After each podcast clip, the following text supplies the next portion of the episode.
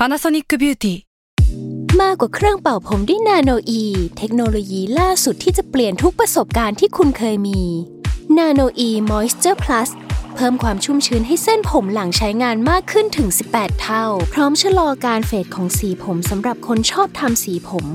ดูแลความชุ่มชื้นทั้งเส้นผม หนังศีรษะและผิวคุณ Panasonic NA0J มีเทคโนโลยีนาโนอีที่ care only you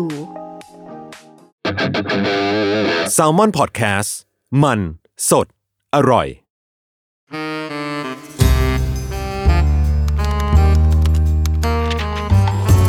The Wi-Fi งานวิจัยใช่ว่าไม่สนุก สวัสดีค่ะ ขอต้อนรับคุณผู้ฟังเข้าสู่รายการ Podcast The Wi-Fi งานวิจัยใช่ว่าไม่สนุกนะคะดำเนินรายการโดยเชอรี่ค่ะ ดรมณีเนตรวรชนะนันท์ค่ะ และ ทันครับ มาเหมือนเดิมครับ อะวันนี้เราจะไม่ได้มานั่งฟังเฉยๆแล้วนะคะ นักศึกษาธัญวัฒน์ผมมาเป็นนักศึกษาที่มีครูมาเล่าให้สองสองคน เพิ่มอีกคนหนึ่งมีอาจารย์เนอะเพิ่มีกอาจารย์หสองคนครับ ดีครับ ก่อนจะต้อนรับเราเกริ่นกับคุณผู้ฟังก่อนว่าวันเนี้ยครับเนื่องจากเราจะมีอาจารย์ซึ่งเป็นอาจารย์จริงจริงๆเป็นอาจารย์จริงๆครับมาเป็นแขกรับเชิญในรายการเรา เพราะว่าเอ่อเรากำลังจะมาโปรโมทหนังสือค่ะครับใน EP นี้นะคะ ก็คือหนังสือชื่อว่า The Happiest Person in the Room อยู่เย็นเป็นสูตร ผมชอบชื่อนะ อยู่เย็นเป็นสูตร น่ารักเนาะพี่ชอบมากเลยอะครับ พี่อ่านจบแล้วในหนึ่งวัน เออเรียกว่าหนึ่งวันก็ได้แบบเร็วมากพี่ อ่านแล้วแบบวันนี้พี่ไปสอนที่ครับมหาลัยตอนพักเบรกก็แบบเปิดอ่าน ตั้งแต่ตอนเช้า เปิดอ่าน พักเบรกครับเปิดอ่านครับแป๊บเดียวจบเลยอะแปลว่าอ่านง่าย ย่อยง่าย อ่านง่ายอ่านสนุก แล้วก็มันแบบ มันทำให้เราสงสัยไปเรื่อยๆว่าเฮ้ยอะไรนะอ๋ออ่าพี่เขาจะอธิบายต่อแล้วเนี่ยอ่านสิยังไงนะอะไรอย่างเงี้ยอ่าจอ่าริงอ่าๆเออเอออ่าเพราะฉะนั้นก็วันนี้เราก็จะคุยกับนักเขียนคนนี้แหละครับที่เขียนเรื่องเอ่ออยู่เย็นเป็นสูตรนะคะ จากสำนักพิมพ์แซลมอนบุ๊กบุ๊กใช่ไหมครับ ซึ่งสามารถซื้อได้ที่งานหนังสือ ที่จะถึงนี้ที่ถึงนี้เดือนตุลาคมนี้ วันที่งานหนังสืสอองถึงยี่สิบสามตุลาครับคมนี้นะคะ ที่ศูนย์ประชุมเศรษฐกิจครับก็ไปเยี่ยมเยียนกันได้ที่บูธของ Salmon Books นะคะครับ วันนี้รายการ The Wi-Fi ไงไม่ใช่ใช่ว่าไม่สนุกเราจึงขอต้อนรับ อาจารย์นัทวุฒิเผ่าทวีค่ะครับสวัสดีค่ะ สวัสดีครับ สวัสดีครับสวัสดีครับะสวัสดีขอบคุณที่เชิญมานะครับ สวัสสดีวัสดีคครับรับ เราเราทำให้รายการเราเกรงน้อยลงเรียก เรียกว่าพี่เบียร์ดีกว่าไหมครับพี่ได้ไหมเรียกพี่คะดีกว่าครับเรียกพี่ดีกว่าครับเรียกพี่ดีกว่าเรียกน้องก็ได้แต่เรียกพี่พี่เบียร์ เมื่อกี้ตอนก่อนเข้ารายการเราก็แบบบอกพี่เบียร์แล้วบอกว่าเราอ่านเราสนุกมากเราชอบมากเลย วันนี้ก็จะมาชวนพี่เบียร์คุยเรื่องนี้นะคะ เรื่องหนังสือเรื่องนี้ค่ะ The Happiest Person in the Room อยู่เย็นเป็นสูตร แต่ก่อนที่จะคุยเรื่องนี้ ก่อนที่เราจะคุยกันวันนี้ค่ะ ก็น้องๆทั้ง s ซ l m o n Podcast แล้วก็ s ซ l m o n Book ก็ brief มาบอกว่าพี่เบียร์เป็นอาจารย์สอนอยู่ที่สิงคโปร์เดี๋ยวให้พี่เบียร์แนะนำหน่อยดีไหมคะว่าตอนนี้พี่เบียร์ทำอะไรอยู่ได้ครับตอนนี้คือเอ่อผมก็เพิ่งย้ายมาอยู่สิงคโปร์เมื่อปีที่แล้วนะครับ แต่ก่อนจะสิงคโปร์ผมเคยเป็น professor behavioral science ที่ Warwick Business School ที่อังกฤษ และตอนนี้ผมมารับหน้าที่เป็นเอ่อศาสตราจารย์ทางด้านเศรษฐศาสตร์นะครับ ที่นันยาง Technological University ในสิงคโปร์ครับผม แล้วก็สอนเรื่องตอนนี้กำลังสอนเศรษฐศาสตร์อ่าความสุข แล้วก็เศรษฐศาสตร์การศึกษาให้กับนักเรียนที่นี่ครับ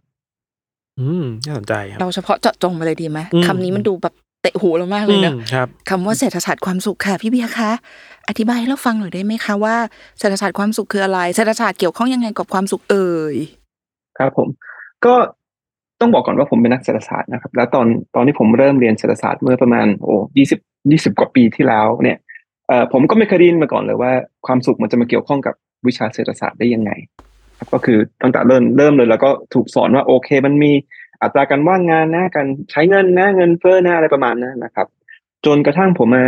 เรียนปริญญาโทกับปริญญาเอกเอ่อก่อนที่จะถึงปริญญาเอกเนี่ย ผมได้ได้ยินเป็นครั้งแรกว่าเฮ้ยมันมีความสุขเข้ามาเกี่ยวข้องกับวิชาเศรษฐศาสตร์ด้วย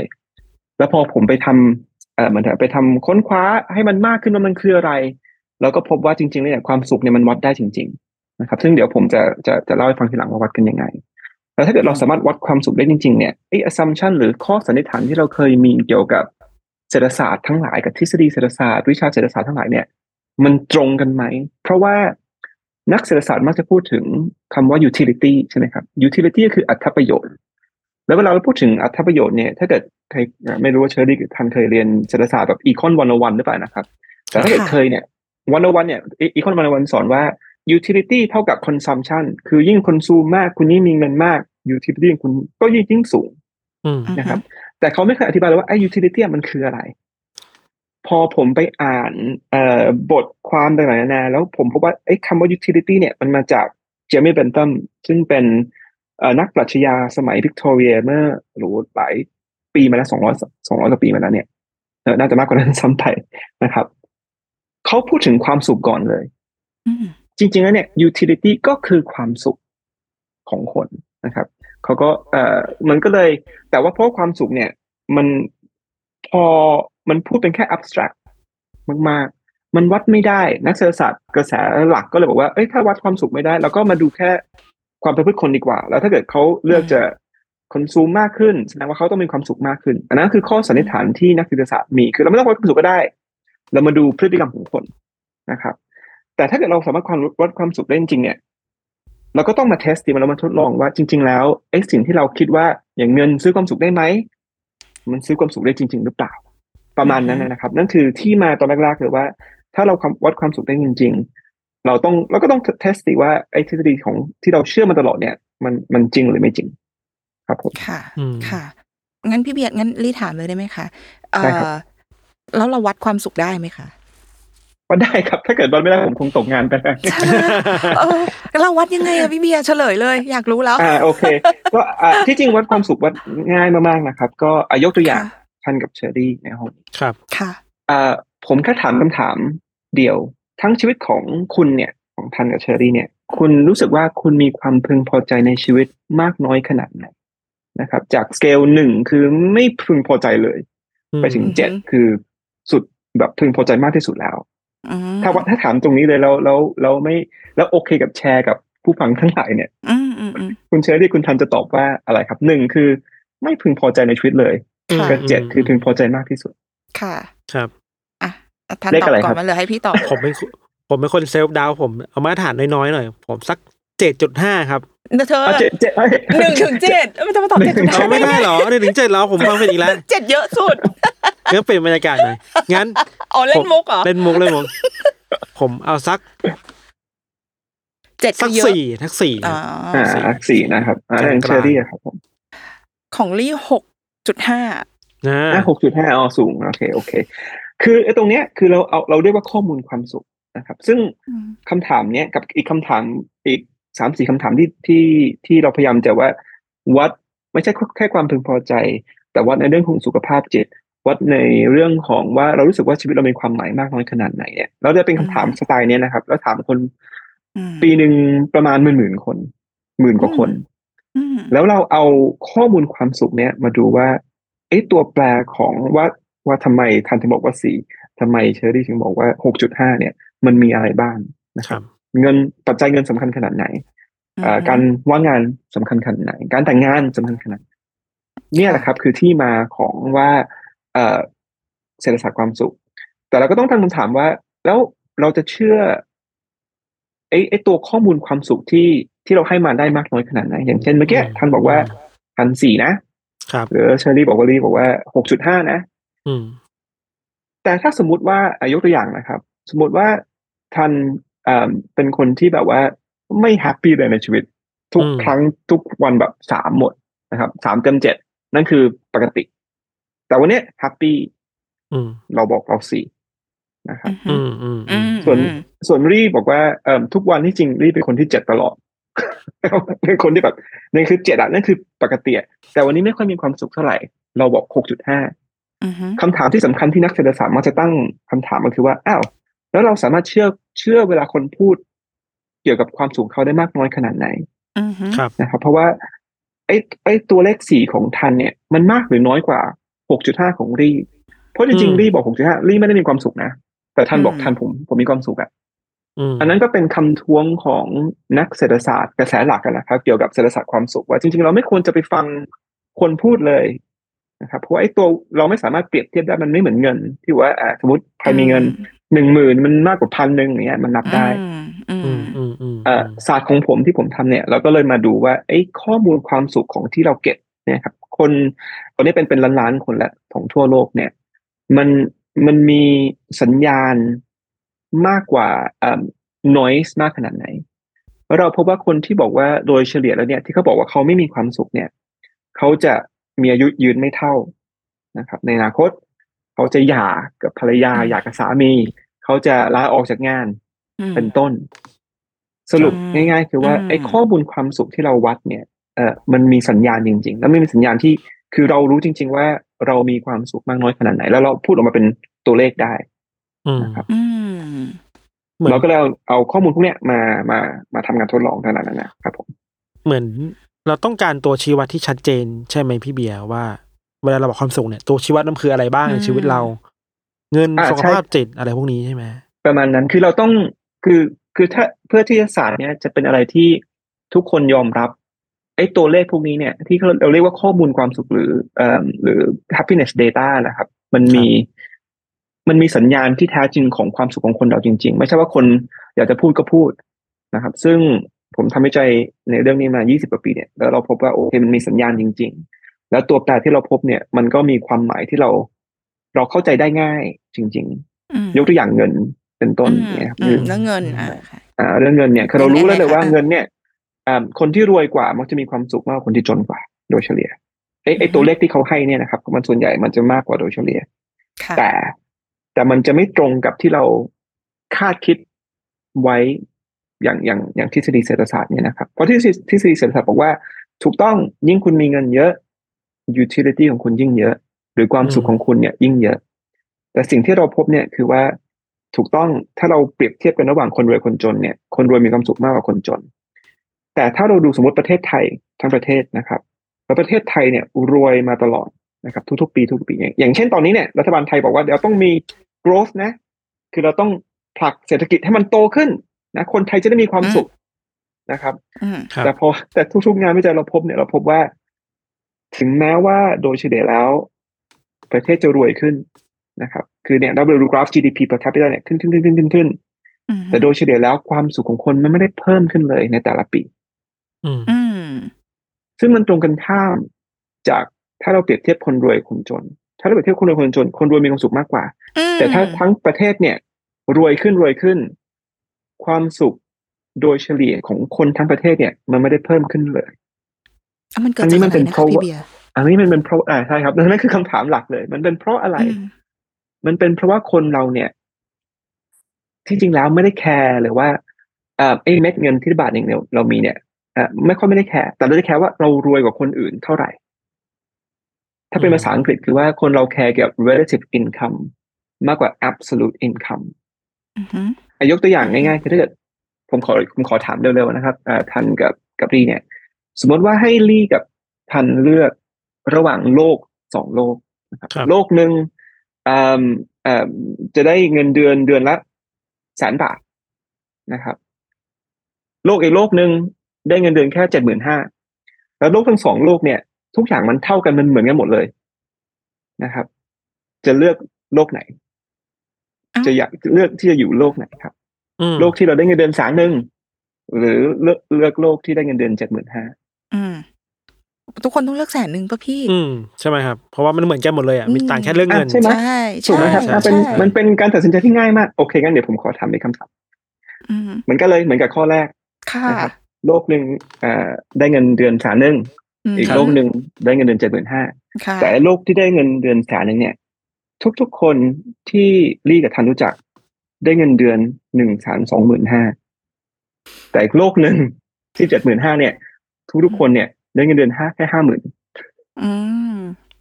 เราก็ต้องแหละอยากอยู่โลกที่อืมเจ็ดหมื่นห้าค่ะพี่อืมอย่างใช่ใช่ครับ ถูกไหมครับใช่ครับอันเนี้ยคือมันเป็นอะไรที่แบบว่า ตรงกันข้ามที่นักที่ที่นักเศรษฐศาสตร์ predict เอาไว้เลยเพราะว่าเฮ้ยมันเป็นไปได้ไงที่ทำไมเราถึงเลือกโลกที่เราเหมือนกับว่าเอิ่มได้เงินน้อยมีกว่าเงินมากกว่าที่เป็น relatively relatively richer แต่ poorer absolutely หรือว่าจะอืมจนกว่า เพราะเราที่จริงเราได้เงินเสนเงินเดือนสามเลยนะสามมันมากกว่าเจ็ดหมื่นห้านะ แต่ทำไมคนส่วนใหญ่ซึ่งเป็นอะไรที่เราที่ผมพบกับนักเรียนตลอดเลย ว่านักเรียนเลือกโลกที่เขาได้เจ็ดหมื่นห้านะครับเพราะคนเราแคร์ใน relative income ซึ่งถ้ามันกลับมาจะอธิบายในที่คำถามที่ที่รีบอกถามผมในตอนต้นว่าทำไมคนละประเทศรวยขึ้น แต่คนกลับไม่ได้รู้เอ่อมีความสุขมากขึ้นโดยเฉลี่ยอืมครั้งนี้ก็เป็นเพราะว่าถึงแม้ว่าคนจะรวยขึ้นเนี่ยอะสมมติว่า รัฐบาลไทยประสบความสำเร็จ เพิ่ม GDP ได้ห้าเปอร์เซ็นตนะครับ แล้วก็รวยขึ้น แต่ว่าถ้าคนเราแคร์ในเรื่องการเปรียบเทียบทางด้านรายได้มากกว่า ว่าเขารวยขึ้น เท่าไหร่เนี่ย สมมุติเรามีเรามีเอ่อสมมติมีคนมีคนอยู่สองคนแล้วกัน คนหนึ่งทั้งสองคนรวยขึ้น แต่ว่าไอ้คนที่รวยขึ้นสองคนเนี่ยเอกก็มีคนหนึ่งที่มันจนกว่าอีกคนหนึ่งอือฮึถูกไหมครับครับ ค่ะ ใช่ค่ะ คนที่จนกว่า ไอ้คนรวยกว่าเนี่ย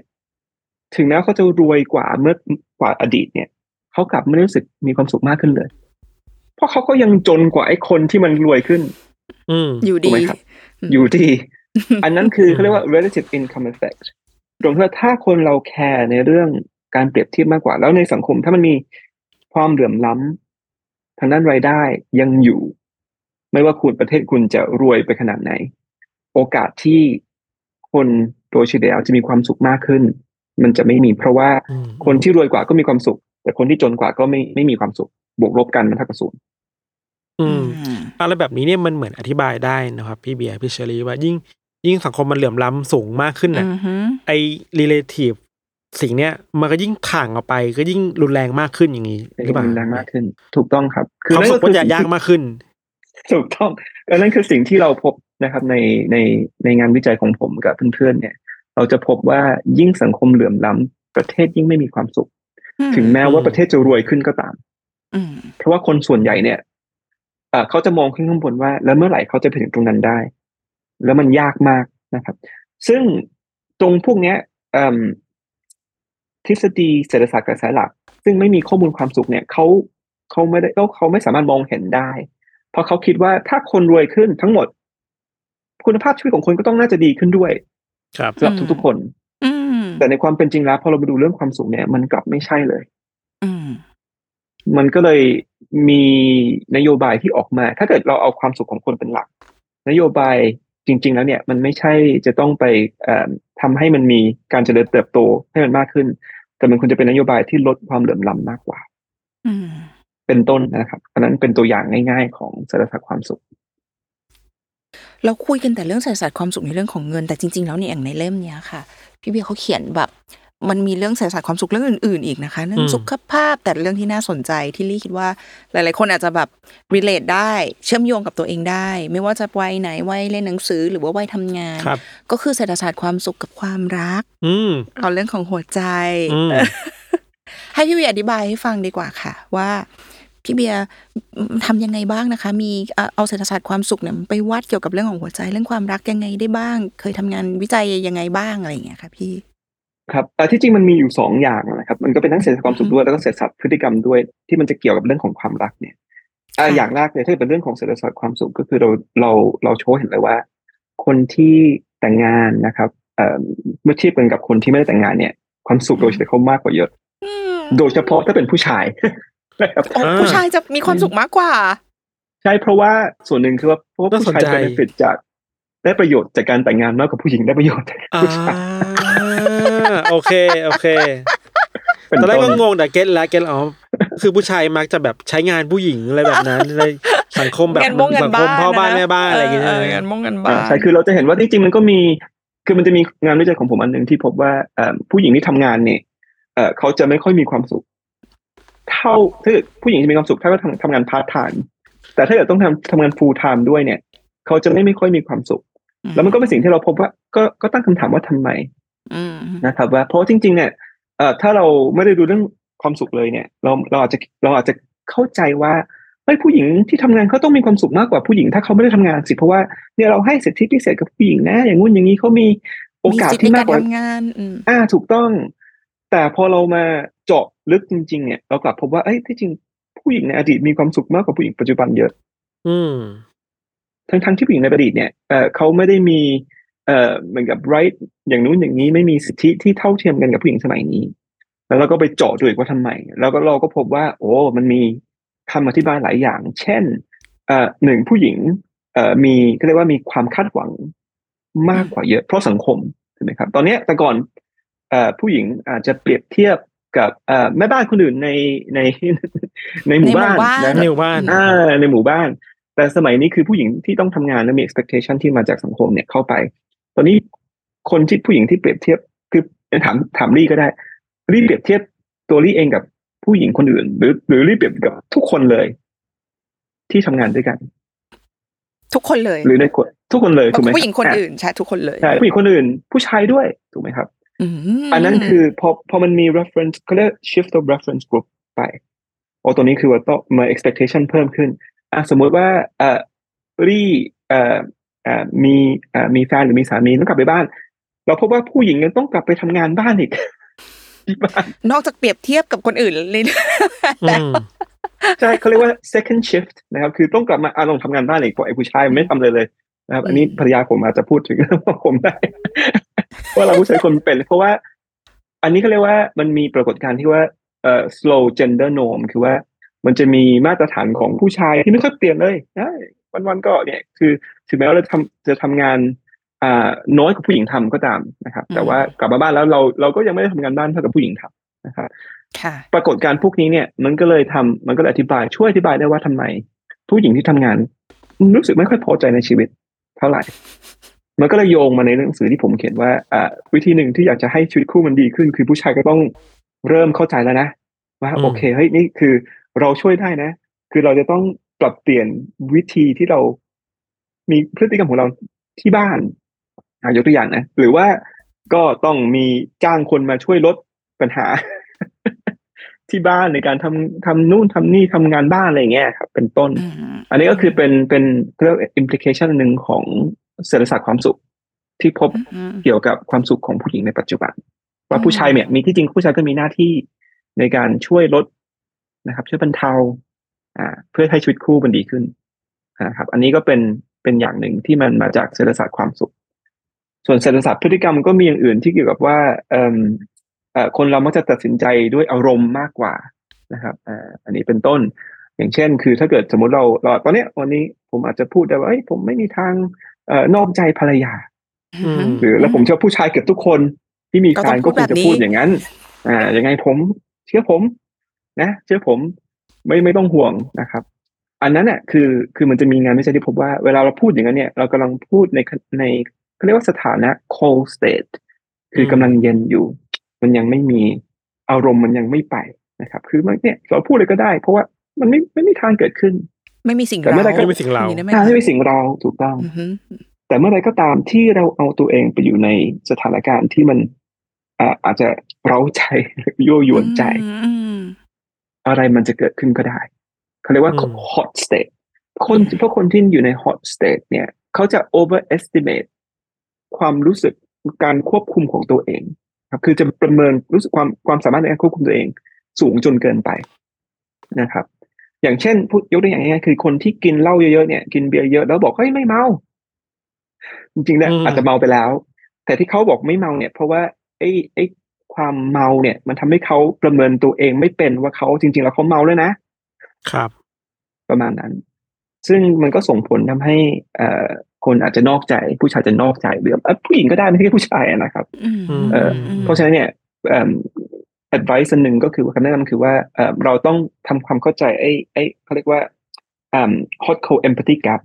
นะครับ คือว่าเราต้องเข้าใจว่า ถึงแม้ว่าเราจะพูดในวันนี้เนี่ย แต่ถ้าเกิดเราเราเชื่ออย่างนั้น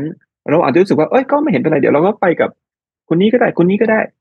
นะครับ ไม่ต้องห่วง แต่ตอนนั้นมันเป็นการตัดสินใจที่อยู่ใน cold state อยู่ แต่ แต่ส่วนใหญ่พอมันไปถึงแล้วเนี่ยมันอาจจะเกิดขึ้นแล้วมันแล้วการตัดสินใจที่มันผิดพลาดนิดเดียว มันมีผลกับชีวิตเลยอืมเป็นต้นอืมนะครับ อันนั้นก็เป็นหนึ่งในคำแนะนำที่ผมให้ในหนังสือ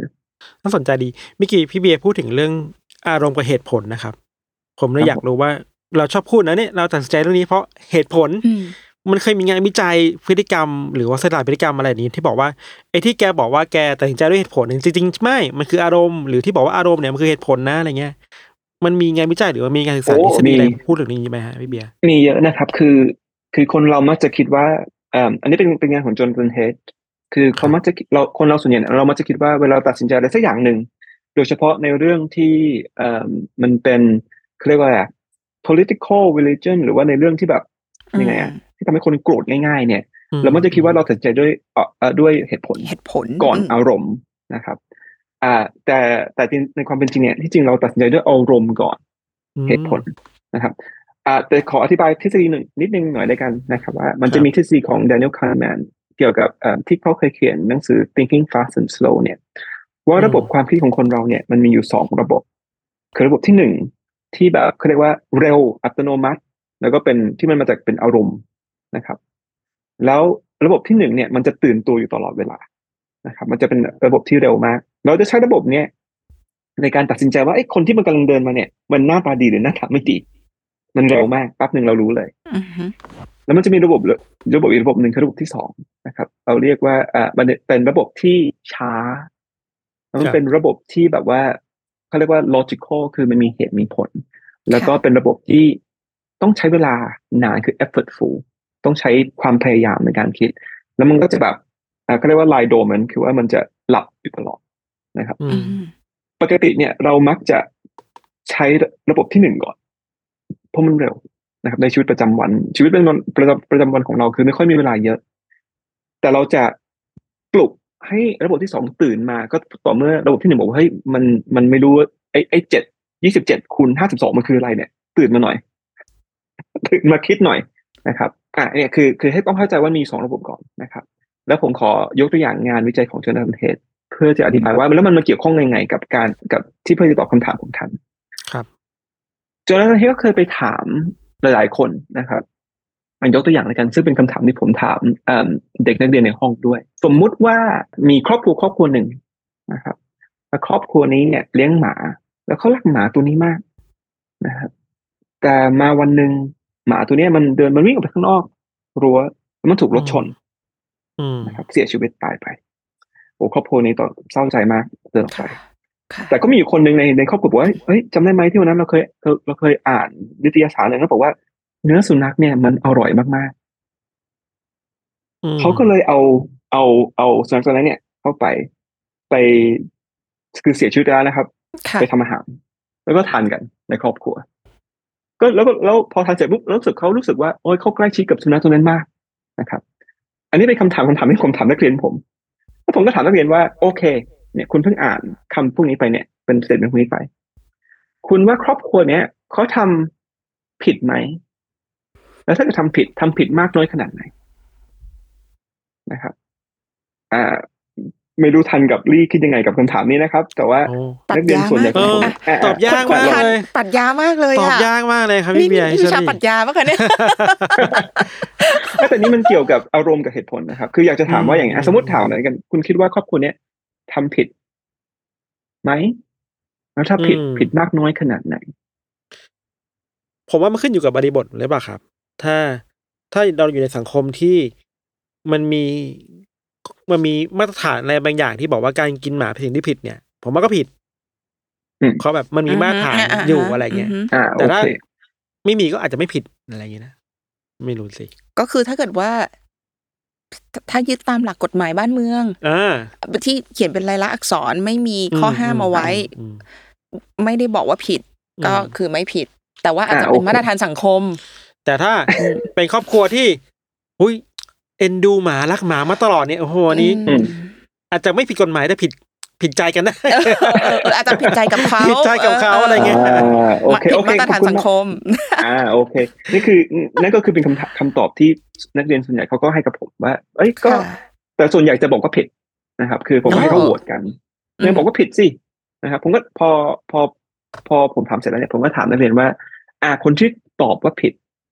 มันผิดเพราะอะไรนะครับอือฮึ บางคนก็ตอบว่า โอ้ยเป็นผิด เพราะว่าเนี่ยเป็นเป็นหมานะ มันเป็นสุนัขเลี้ยง มันเป็นของครอบครัวแล้วเขาก็รักด้วย นะ ผิดสิ ผิดเพราะเรื่องนั้น แต่ผมก็ถามว่า โอ้แต่นี่มันไม่ใช่ครอบครัวมันไม่ไม่ใช่หมาของคุณนะ มันเป็นหมาของเขาอืมนะครับอืมแล้วเขาก็เป็นคนตัดสินใจด้วยอืมยังผิดอยู่ไหมอ่าพอพอเขาก็พอทำคำถามนี้เขาก็ตอบบอกเออก็ผิดสิเพราะว่ามันมีมาตรฐานสังคมมันมีประมาณอย่างที่ท่านบอกนะครับอืมผมบอกว่าอ่าแต่ว่าเอ่ม ในเรื่องเนี่ยในเรื่องราวที่ผมเล่าเนี่ย มันไม่มีตรงตรงไหนเลยที่พูดเกี่ยวกับมาตรฐานสังคม หรือกฎหมายกฎหมายอืมนะครับอืมยังผิดอยู่ไหมเนี่ยมันก็จะไปเอ่อผมผมก็จะถามนักเรียนก็ตอบผมก็ถามนักเรียนตอบประมาณสี่ห้าครั้ง จนนักเรียนบอกว่า ไม่รู้ผิดอะยังไงมันก็ผิด ผมว่าเดี๋ยวผมมันจะเป็นแบบนักเรียนพี่เบียร์แหละครับผมก็สุดท้ายผมก็ยอมแม่ผมไม่รู้ ไม่รู้อะแต่มันก็ผิดอะมันผิดอะรู้สึกผิดอะรู้สึกว่ามันผิดมัอะนรู้สึกผิดอะอ่าถูกต้อง อันเนี้ยคือหนึ่งในคำถามที่จริงจนพันเทก็ถามหลายหลายข้อมากมีทั้งคำถามเกี่ยวกับ การกินสุนัขการกินเนื้อคนอะเป็นมันเป็นเกี่ยวกับ มันเป็นคำถามที่หลายคำถามรู้สึกว่าขยักขยายมากๆนะครับอืมครับแต่จริงๆแล้วเนี่ยในแต่ละเรื่องราวเนี่ยเขาวางไว้ดีมากเลยว่า จริง ๆ แล้วมันไม่มีอะไรที่ผิดในอืมในเรื่องของเรื่องละในเรื่องราวเลย แต่คนส่วนใหญ่ที่บอกว่าเขารู้สึกผิดเนี่ย แล้วเขาพยายามจะเอาเหตุผลมามามาแบ็กอัพเนี่ย มันเป็นข้อพิสูจน์ว่า เวลาที่เรากำลังจะท้วงติงอะไรสักอย่างหนึ่งจริง ๆ แล้วเนี่ย สิ่งที่มาก่อนคืออารมณ์อืมพอรู้สึกพอได้ยินปุ๊บเฮ้ยกินหมาเอ้ยขยักขยงอืมอืมอือืมมอือืมมนะครับ แล้วพอเราถูกแบบพรอมว่าโอเคทำไมถึงผิด ตอนนั้นเราก็พยายามหาเหตุผลมาแบ็กว่าทำไมเราถึงรู้สึกอย่างนั้นนะครับทำไมรู้สึกก็เนี่ยพยายามอธิบายพยายามอธิบาย แต่สุดท้ายแล้วหาเหตุผลไม่ได้ ครับเฮ้ยก็มันมันผิดอะยังไงก็ผิด เขาเลยพิสูจน์ว่าจริง ๆ แล้วเนี่ย ระบบที่หนึ่งเนี่ยมันมาก่อนแล้วมันเวิร์กก่อนเลยนะครับ มันทำงานก่อนเพื่อน แล้วระบบที่สองมันค่อยมาตาม เพราะระบบที่หนึ่งบอกว่าเฮ้ยปลุกปลุกตื่นหน่อยตื่นหน่อยไม่รู้จะอธิบายยังไงอืมอธิบายให้หน่อยดิอย่างเงี้ครัยบอันนี้เลยที่มาว่าจริง ๆ แล้วเวลาคนที่คนบอกว่าเฮ้ยผมใช้เหตุผลนะ คุณน่ะอารมณ์มาก่อน แต่คุณกำลังจะหาเหตุผลมารับรองว่าทำไมคุณถึงรู้สึกอย่างนั้นอืมนะครับ ในหลายในหลาย ๆ เรื่องที่โดยส่วนใหญ่เป็นประเด็นที่สังคมประเด็นสังคม เพราะประเด็นสังคมมันเป็นอารมณ์ที่แบบว่าเขาเรียก evoke emotion มากๆ เร้าอารมณ์มากกระตุ้ๆนไม่รู้ตอบคำถามทันแบบครับอะกระตุ้นอารมณ์อ๋อแหมกระตุ้นอารมณ์มากๆครับกระตุ้นอืมมิมิเมื่อกี้มันมีเรื่องหนี้ที่พิชเชอรี่ยกมาคือ เรื่องความรักเนาะค่ะ สมมติเนี่ยพี่เบียร์มันเรื่องความรักมันแบบอารมณ์มากอิโมชันมากเราแต่ชอบใครเราจะจีบใครอะอืมอันนี้มันเหตุผลหรืออารมณ์นำอะครับพี่เบียร์ไม่รู้สิมาตอบแบบรวมๆได้ไหมฮะ เออ เราควรใช้อารมณ์หรือเราควรใช้เหตุผลคะพี่เบียร์ในเรื่องของความรักเนี่ย คือผมว่ามันต้องไปด้วยกันทั้งสองอย่างนะครับ เพราะว่าอืมเอ่อเอ่อคือผมว่าทางที่ดีที่สุดคือเราต้องเข้าใจว่าบางทีเนี่ยเรากำลังใช้อารมณ์ตัดสินใจอยู่นะครับอืมแต่ว่าถ้าเกิดเราใช้แต่เหตุผลอย่างเดียวมันก็ไม่ได้ ถ้าเกิดเราใช้เหตุผลอย่างเดียวเนี่ยเออผมว่าเราไปไปอยู่ในสังคมที่มันมีแบบยังไงอะเออเขาเรียกว่าเอ่อคลุมถุงชนอืม หลักการอืมอืมเพราะนั่นคือไม่ได้มีทางเลือกไม่มีอารมณ์เข้ามาเกี่ยวข้องเลยนะครับครับซึ่งผมเชื่อว่าหลายคนเราไม่เอาไม่อยากทำอย่างนั้นนะครับ มันมีงานวิจัยที่พบว่าเวลาที่เราพยายามจะเอ่อยังไงอะเอ่อคาดการณ์ว่าเราจะรู้สึกยังไงในอนาคตเนี่ย มันจะมีเอ่อเขาเรียกว่า pre feel pre feel คือว่าเราจะต้องพยายามเอาตัวเองเข้าไปรู้สึกตรงนั้นก่อนว่าเอ้ยถ้าเกิดสมมติเราจะไปต้องอยู่กับคนนี้เนี่ย เราจะรู้สึกยังไงบ้างนะครับ เมื่อเทียบกับอีกกลุ่มหนึ่งที่เขาบอกว่าโอเค คุณไม่ต้องคิดถึงอารมณ์เลยนะ คุณไม่ต้องคิดถึงความรู้สึกของคุณกับคนนี้เลยนะ ให้คุณมองหาเหตุผลอย่างเดียวอืมนะครับสองกลุ่มเนี่ย แล้วเขาพบว่ากลุ่มที่เอ่อพยายามคาดการณ์ว่าเขาจะรู้สึกยังไง เนี่ย พอไปถึงจริง ๆ แล้ว หรือว่าแต่งงานกับคนนั้นจริง ๆ แล้วเนี่ยสิ่งที่เขาคาดการณ์ไว้มักจะถูกต้องมากกว่า กับคนที่ใช้แต่เหตุผลนะครับโอ้เพราะว่าอะเพราะสมมติว่าผมถามว่าอ่าอ่า ถามทันก็ได้ว่าโอเคท่านสมมติเนี่ยเดี๋ยวจะแนะนำเนี่ยเพื่อนเพื่อนพี่ให้รู้จักนะคนหนึ่งผู้หญิงเนี่ยแล้วแบบคนนี้เขาเป็นอย่างนี้อย่างนี้เขาทำงานอย่างนี้มีเงินเดือนเท่านี้อ่าอย่างนู้นอย่างนี้นะอืมอ่าให้ให้ทันลองพยายามคาดการณ์ว่าโอเคทันจะมีความสุขเขาไหมแบบเบสกับเบสจากข้อมูลที่ให้ทุกอย่างนะครับอืมโอกาสที่ทันจะคาดการณ์ผิด มันมันจะสูง เพราะเราไปให้ความสำคัญกับไอ้พวกเหตุผล แต่คือไม่ได้ให้ความสำคัญกับความรู้สึกที่จริง ๆ แล้วมันอาจจะไม่ใช่ มันอาจจะไม่เกี่ยวข้องอะไรกับเหตุผลนั้นเลยด้วยด้วยซ้ำไปอืมอืมแต่ว่าอืมถ้าเกิดเราตัดสินใจด้วยเหตุด้วยอารมณ์อย่างเดียวโดยที่บอกว่าไม่ได้เอาเหตุผลเข้ามา ใช้ในการตรึกตรองเลย หรือว่าในใน หรือว่าแค่คิดว่าจริง ๆ แล้วอารมณ์อย่างเดียวมันอาจจะไม่ใช่อย่างเงี้ยอะมันคืออาจจะไม่ใช่ปัจจัยที่สำคัญที่สุดอย่างเดียว โอกาสที่เราจะแบบ คือมันจะ end up กับคนที่บอกว่าเออมันมีแต่อารมณ์อย่างเดียวก็ก็ก็ก็ก็สูงอะนะครับ คือผมอืผมคิดว่ามันควรจะมีทั้งอารมณ์และเหตุผล แต่ที่สำคัญกว่านั้นคือต้องเข้าใจว่าว่าทำไมอารมณ์คือเราต้องแยกให้ถูกอะง่ายครับๆเราต้องเข้าใจมันมีทั้งสองอย่าง แล้วเราอืมเราต้องเข้าใจว่าอืมต้องมีเซลฟ์แวร์ว่าเรากำลังตัดสินใจด้วยเหตุผลหรืออารมณ์อยู่นะครับอืมอืมอืมครับ บางครั้งก็ใช้อารมณ์นำบ้าง บางครั้งใช้เหตุผลนำบ้างอย่างนี้อืมถูกปะคะประมาณนั้นนะครับถูกปคือคือพยายามก็ก็ต้องเข้าใจว่าโอเค เรามี heart กับ head ถูกไหมครับก็คือต้องให้มัน Yes work together ค่ะทำงานด้วยกันอืมมากกว่า ใช้ทั้งสองอย่างร่วมกัน นี่เราจะเป็นรายการพี่อ้อยพี่ชอตเออ นั่นดิแต่เราได้คุยกับ professor แบบทางด้านเนี้ยเออครับ ส่วนหนึ่งที่พี่เบียร์เขียนไว้ในนี้เรียกว่ามันน่าสนใจมากเลยก็คือพี่เบียร์เขียนเรื่อง เวลาที่ทะเลาะกัน หรือว่าเวลาที่คนโมโหปะที่พี่เบียร์บอกว่าแบบคนเราตอนที่โมโหเนี่ยเราจะมีความพี่เบียร์ใช้คำว่าอะไรที่จำไม่ได้เหมือนกับมั่นใจในตัวเอง เกินครับเหตุครับผมอ่าอันนั้นก็คือก็มันมันตกอยู่ในในทฤษฎีเดียวกันกับที่ผมเล่าให้ฟังในเรื่องของ hot cold empathy gap อะนะครับว่า เวลาเรารู้สึกโกรธเนี่ย เราจะรู้สึกว่าเฮ้ยเรากำลังตัดสินใจในสิ่งที่ถูกที่สุดแล้วครับแต่จริงๆ อารมณ์โกรธเนี่ย มันโอ้พุ่งไปอ่ามันพุ่งมันทำให้เรามมั่นใจตัวเองในเกินไป ในการตัดสินใจของเรา เพราะฉะนั้นเนี่ยเขาถึงบอกว่าอ่า เวลาคนโกรธเนี่ยคุณคุณออกไปห่างๆก่อนนะครับ ยังไม่ต้องไปไปคุยกับเขาให้ให้เขาเย็นลงก่อนให้เขากลับมาอยู่ cold state ก่อนาตอนนั้นเนี่ยการการสื่อสารมันน่าจะดีขึ้นเขาคงจะเอ่อเพราะถ้าเกิดเราทะเลาะกันเราคุยกันในตอนที่เรากำลังโกรธกันมากๆกันอยู่เนี่ย โอกาสที่มันจะแตกหักหรือหรือหรือเราจะพูดในสิ่งที่เราแบบ จะแบบเสียใจในภายหลังเนี่ยมันสูงนะครับอืมอันอันนั้นอันไม่รู้ตอบ ตอบรีด้วยครับนะอันแต่ถูกค่ะ ถูกค่ะ ถูกต้องเลยค่ะ ที่ที่นี่สิ่งเดียวกับที่อ่านมาเลยเป็นปะใช่คือหนังสือเล่มเนี้ยเขียนถึงเรื่องโจคทวามย์ชีวิตนะใช่เฮ้ยเขียนถึงเรื่องความรักแบบเหมือนกับแบบที่เบียร์เขาเขียนแนะนำเนี่ยเรื่องเนี่ย ตอนที่เราซึ่งจริงๆเรียกว่าแบบบางทีเราเราเราไม่รู้นะคะ พี่เบียร์ว่าตอนที่เราโมโห หรือว่าตอนที่เราโกรธเนี่ย เรากำลัง มั่นใจเกินเหตุอยู่ซึ่งซึ่งเป็นอย่างนั้นจริงอืมๆเรามั่นใจว่าเราใช้เหตุผลแล้วอะเราถูกแล้วเรามีเหตุผลนี่ที่เราโกรธเนี่ยเออฉันถูกต้องนะเอออ่าจริง ๆ ไม่ใช่พี่เบียร์บอกอยู่เนี่ย อารมณ์เธอมาแล้วเนี่ยอารมณ์เธอนำอยู่คำแนะนำที่ดีที่สุดนะครับว่าถ้าเกิดทะเลาะกับแฟนเนี่ยเอ่ออให้ให้ห่างกันคือให้ให้เย็นก่อนคือให้ห่างไปเลยแบบว่าเอาโอเคเรากำลังโกรธอยู่นะเราก็รู้ว่าคุณกำลังโกรธอยู่คืออ่าเดี๋ยวพรุ่งนี้เย็นแล้วเดี๋ยวเราค่อยอารมณ์เย็นๆแล้วค่อยค่อยมาคุยกันใหม่ดีกว่า อ่าประมาณอืมน้อมรับครับ น้อมน้อมรับแล้วนำไปใช้ไม่ใช่ครับ จดจำแล้วนำไปใช้นะคะ คุณธัญวัฒน์ครับ โอเค พี่เบียร์คะเวลาที่เรามองหรือว่าเราอ่านงานวิจัยเกี่ยวกับอุยเกี่ยวกับเรื่องเนี่ยเรื่องเศรษฐศาสตร์ความสุขเศรษฐศาสตร์พฤติกรรมมนุษย์อะไรอย่างเงี้ยค่ะ เรามี เขาเรียกว่าเอ่อมีเรื่องอะไรที่เราจะต้องระวังไหมคะ ในฐานะนักวิจัย หมายถึงว่ามีอคติอะไรบางอย่างเราจะต้องแบบ aware หรือต้องระวังไหมคะ ในฐานะที่เราทำวิจัยในเรื่องนี้อะไรอย่างเงี้ยค่ะ ครับก็มันก็มีบ้างนะครับ ซึ่งเอ่อยกตัวอย่างเหตุการณ์ที่เกิดขึ้นในปัจจุบันในตอนนี้ไม่ไม่ทราบว่ารีกับทันทราบในเรื่องของฟรานเซสฟรานเชสกาจีโนกับดานอาวิอารีหรือเปล่า ซึ่งมันมีการเอ่อคือสองคนนี้เป็นแบบ เป็นกูรูในเชิงของพฤติกรรมศาสตร์ในโลกก็ว่าได้ แล้วเมื่อสองสามเดือนที่ผ่านมาเนี่ยมันมีข่าวข่าวแบบใหญ่มากที่เขาแบบโกงแบบว่าไงเขาเรียกว่า fraud ข้อมูลของเขาคือแบบว่าปรับเปลี่ยนนู่นเปลี่ยนนี่เพื่อที่ได้ข้อมูลที่เขาอยากจะได้ประมาณนั้นนะครับ คือพวกนั้นก็โกงข้อมูลอย่างผเงี้ยลใหญ่น่ะนะกงผลน่ะโกงผลเนี่ยอะประมาณนั้นนะครับอืมคือคือบางทีเนี่ย คือตอนนี้ผม เวลาผมอ่านงานอะไรสัก งานหนึ่ง คืออาต้องบอกก่อนว่าในการเป็นอาจารย์นะครับเป็นอย่างอย่างผมเนี่ยหนึ่งที่เรางานอย่างที่เราต้องทำคือต้องพยายามตีพิมพ์งานวิจัยของเราในในนิตในวารวาสารรวารสาสารรอือฮึใช่ไหมครับ แต่มันก็จะมีอคติของเอ่อวารสารที่เขามักจะชอบตีพิมพ์งานที่มันแบบว่า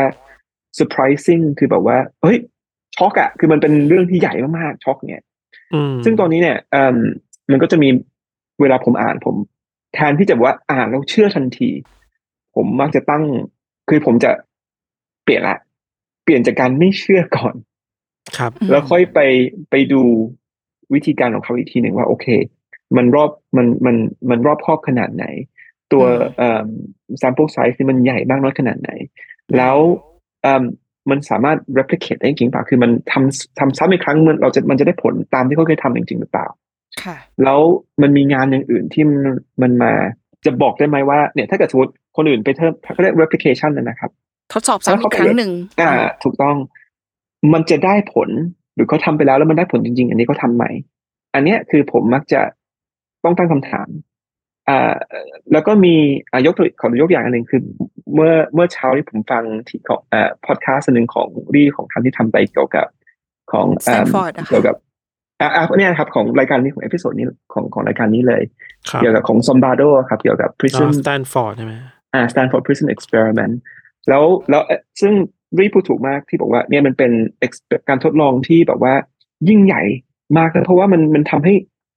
คือมันยังไงอะคนส่วนใหญ่พูดถึงแล้วมันเป็นแบบเป็นเป็น gold standard นะครับว่า power corrupt คือถ้าเกิดคุณมี power เนี่ย โอกาสที่คุณจะ แบบออกมาเป็นคนไม่ดีได้เนี่ย เพราะว่าอืมบริบทเนี่ยมันสูงมากๆถูกไหมครับอืมอ่าแต่ผมชอบตอนที่รีพูดตอนจบที่บอกว่า แต่มันก็มีคนมาทวง ว่าจริงๆแล้วเนี่ย มันมันใช่เหรออืมมันอาจจะเป็นเพราะว่าเราไปโฆษณาอย่างนี้เอ่อว่าเนี่ยจะมีจะมีการทดลองเกี่ยวกับเอ่ออืมเอ่อ prison นะ แล้วคนที่มามามาร่วมด้วยเนี่ย เป็นคนที่แบบว่าไม่เหมือนคนธรรมดาทั่วไปหรือเปล่าถูกไหมครับ ซึ่งมันมีงานทดลองจริง ๆ ที่เขาทำที่พยายามจะ replicate ในงานนี้ ซึ่งในงานเนี้ยซึ่งทำรู้สึกไปเมื่อห้าหกปีที่แล้วนะครับ ของเอ่อของมหาลัยเคนตักกี้ครับเขาทำการสุ่มว่าเอิ่มหนึ่งมีมีมีโฆษณาเหมือนกับของของซอมบาโดหรือว่าเนี่ยอันเนี้ยเรากำลังจะทำการทดลองนะ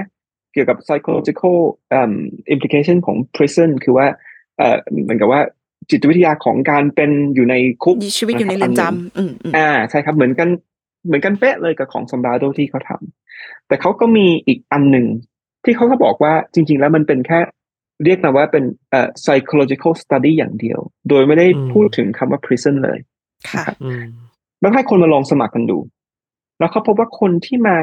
สมัครแล้วเสร็จแล้วเนี่ยเขาก็ให้กลุ่มสองกลุ่มเนี่ยทำแบบทดสอบเกี่ยวกับเหมือนกับว่าเอ่อ ว่าคุณเป็น narcissistic ขนาดไหน คุณมีเป็น psychopath ขนาดไหนนะครับเอ่อเขาแล้วเขาพบว่าโดยเฉลี่ยแล้ว คนที่มาสมัคร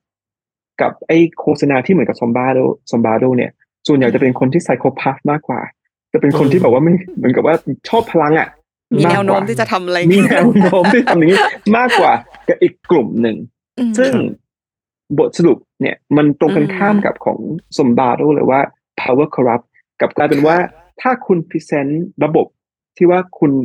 ใช้ power ได้นะ มันไปดึงดูดไอ้พวกที่เป็นชอบอำนาจแบบอะนั้นอยู่แล้ว มากกว่าอืมอันเนี้ยคือเราก็ต้องตั้งคำถามบ่อยๆว่าจริงๆแล้วที่เราอ่านเนี่ยไอ้บทสรุปที่เราได้เนี่ย มันเป็นบทสรุปเดียวไหมหรือมันมีบทสรุปอื่นๆอีกหลายอันที่ที่มันมันไม่ใช่อะ ครับผม โอ้ประมาณนั้น พูดดีพูดดีมากเลยอะเนอะเนอะเออเออ ผมผมคิดถึงเวลาเราอ่านงานวิจัยอะแล้วบทท้ายๆจะมีแบบข้อเสนอเนี่ยสำหรับวิจัยค่ะครั้งต่อไปอะ ค่ะค่ะอะไรอย่างนี้มันเลยสำคัญมากเนอะแบบว่า โอเค รู้ว่าตัวเองอะงานวิจัยตัวเองมันมีข้อจำกัดอะไรบ้างอืมต้องระวังอะไรบ้างอะไรอย่างเงี้ยมั้ย next ใช่ time ถ้าเกิดว่าจะ next ทำ time เราจะต้องระวังเรื่องนี้เพิ่มขึ้นอืม อะไรเงี้ย หรือว่าความเป็นไปได้ในการทำอ่า explore เรื่องใช่นี้ครับ หน่อยเนาะอือืมมอืมอืม ซึ่งเมื่อกี้ที่พี่เบียร์บอกพี่พี่เบียร์พูดดีเพราะว่ารีว่าแบบ พี่เบียร์กำลังจะบอกว่ารีว่าพี่เบียร์กำลังจะบอกว่า เวลาที่เราอ่านงานวิจัยก็ก็ให้เผื่อใจไม่หน่อยใช่ไหมครับ ตั้งคำถามด้วย question ด้วยว่าใช่เออ เอะอย่างที่พี่เบียร์บอกว่า วิธีการทำวิจัยของเขาอะมัน มันมีมิสลีดตรงไหนหรือเปล่าที่มันจะนำพาเขาไปได้อะไรอย่างเงี้ยให้เขาเข้าใจใช่ครับอย่างหนึ่งอะไรเงี้ยครับอืมใช่ซึ่งแล้วก็ซึ่งถูกอีกต้องเลย อีกอันหนึ่งก็คือว่า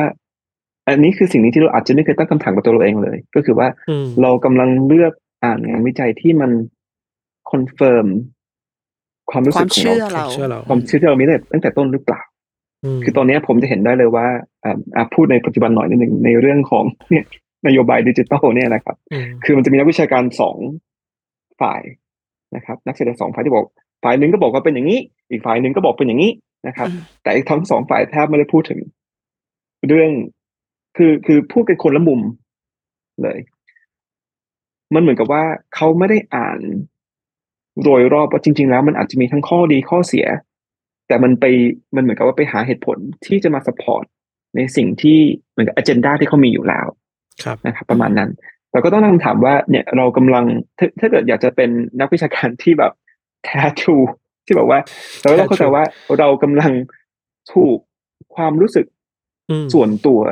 กำลังบงการให้เราเลือกอ่านแต่ในสิ่งที่เราเชื่ออยู่แล้วหรือเปล่า อืม อันนี้คือผมว่าสำคัญ ผมคิดต่อไปถึงชีวิตคนเราในโซเชียลมีเดียด้วยนะครับค่ะที่เบียร์บิชลีว่า เราถูกอัลกอริทึมมันป้อน content ที่เราอยากอ่านตลอดอือหือที่ที่มันดราม่าเยอะๆ ยอด retweet เยอะๆเนี่ยสุดท้ายแล้วเราก็แบบโดนพวกนั้นหลอกแล้วเราก็อยากได้สิ่งนี้เรื่อยๆ แล้วก็มาสะสมอคติเราอืมอะไรอย่างนี้ด้วยเป็นไปได้ไหมครับพี่เบียร์ประมาณนั้นก็ประมาณนั้นนะครับ คือว่าอืมอัลกอริทึมของโซเชียลมีเดียคือว่าถ้าเกิดเรากดคลิกไลค์อะไรไปอันหนึ่ง มันก็จะ feed สิ่งที่เรา like content ที่มันคล้าย ๆ กันกลับมาหาเรา ซึ่งมันก็หมายความว่าเอ่มเราก็จะเห็นแต่ว่าอย่างเดียวนะครับ คือผมเลยรู้สึกว่าเอ่อถ้าเกิดคุณสมมติคุณไม่ชอบใครสักคนนักการเมืองใครสักคนหนึ่ง คุณไปกด follow เขาเลย คุณจะได้ข่าวไอ้ข่าวทางหนึ่งอ่าอ่าอ่าพยายามกดให้มันได้หลายด้านกดแล้วอย่าลืมไปด่าเขาหรือเปล่าครับไม่เดี๋ยวนี้ยุคนี้จะเป็นแบบกดแล้วเพื่อไปด่าเขาพี่เบียร์ ครับค่ะน่าสน่าสนใจสนุกดีนะ สนุกดีเนาะโอเค สุดท้ายนี้ อืม เราถามเลยพี่เบียร์หน่อยดีไหมหรือให้พี่เบียร์ฝากหนังสือเออเออดีไหมดีครับกว่าดีกว่าค่ะดีให้พี่เบียคร์รับฝากหนังสือหนูว่าโฆษณาเยอะแล้วแต่หนูก็ฐานะนักอ่านอย่างเดียวไงพี่เบียร์ฝากหนังสือเล่มนี้ในฐานะที่พี่เบียร์เป็นนักเขียนเองดีกว่าค่ะ ครับได้ครับก็ก็ก่อนหนึ่งก็ขอบคุณทั้งดีทั้งทันที่เชิญมาพูดในวันนี้นะครับ แล้วก็ครับขอให้สนุกมากเลยขอบคุณมาก แล้วก็ผมขอฝากหนังสือ อันนี้เล่มที่หกที่เขียนให้กับแซลมอนนะครับครับก็ก็ก็อันเรื่องนี้ก็ใช้เวลานานหน่อยเกือบสองปี เพราะว่าตอนนั้นผมเพิ่งย้ายมาจากอังกฤษ แต่ก็เขียนบ้าง แต่ก็เขียนแบบวันเว้นวันบ้างนะครับ แต่ก็แต่คิดว่าหวังว่าทุกคนก็ยังอ่ายังชอบอยู่นะครับ เป็นหนังสือที่อ่าแทนที่จะเอางานวิจัยมาเล่าเท่านั้นแต่อย่างเดียว จะเป็นเป็นหนังสือที่ผมพยายามจะ เอางานวิจัยมาด้วย แล้วก็มาแกะดูว่ามันมีอะไรที่เราจะสามารถเรียนรู้จากงานวิจัยพวกนี้บ้าง เพื่อที่เราจะนำมาใช้ปฏิบัติในชีวิตประจำวัน เพื่อความสุขของตัวเราเองครับ ผมขอบคุณมากครับขอบคุณพี่เบียร์มากอิ่มเลยเนค่ะอะวันนี้ สเอนุก อ อิ่มใช่สนุกชอบมากเลยค่ะ ขอบคุณมากครับผม เป็นยังไงคะนักศึกษาธัญวัฒน์ดีเนาะ ดีครับ ดีครับดีใช่ไหมคะ ได้ความรู้เพิ่มเติม เออแล้วว่าอย่าไปซื้อหนังสือมาอ่านด้วยฮะ อ่า อ่าอย่าลืมซื้อกันฮะ นี่นะคะ ที่บูธของ Salmon Salmon Books Book นะครัคะบโอเคค่ะสำหรับวันนี้นะคะ รายการ The Wi-Fi งานวิจัยใช่ว่าไม่สนุก เราก็ต้องขอขอขอบคุณพี่เบียร์ด้วยนะคะ ที่มาเป็นอาจารย์ให้กับตัวลี่เองด้วย แล้วก็เป็นอาจารย์ให้กับนักศึกษาครับธัญวัฒน์นักด้ศึวกยษาธัญวัค่ะฒน์ครับขอบคุณมากพี่ครับเบียร์ขอบคุณค่ะ สวัสดีขอบคุณครับสวัสดีครับขอบคุณสวัสดีครับนะคะสวัสดีค่ะสวัสดีครับสวัสดีครับก็ฝากกดติดตาม Salmon Podcast เอาไว้ด้วยนะคะครับณผู้ฟัง แล้วก็เอิ่มรายการของเราฝากติดตามรายการนี้ The Why File งานวิจัยใช่ว่าไม่สนุกนะคะ เราจะ on air กันทุกวันอังคารค่ะครับก็ทุกช่องทางของ Salmon Podcast นะคะ ก็สำหรับวันนี้เราทั้งสองคนทั้งเชอรี่และท่านครับ เราทั้งสองคนลาไปก่อนค่ะ สวัสดีค่ะ สวัสดีครับครับ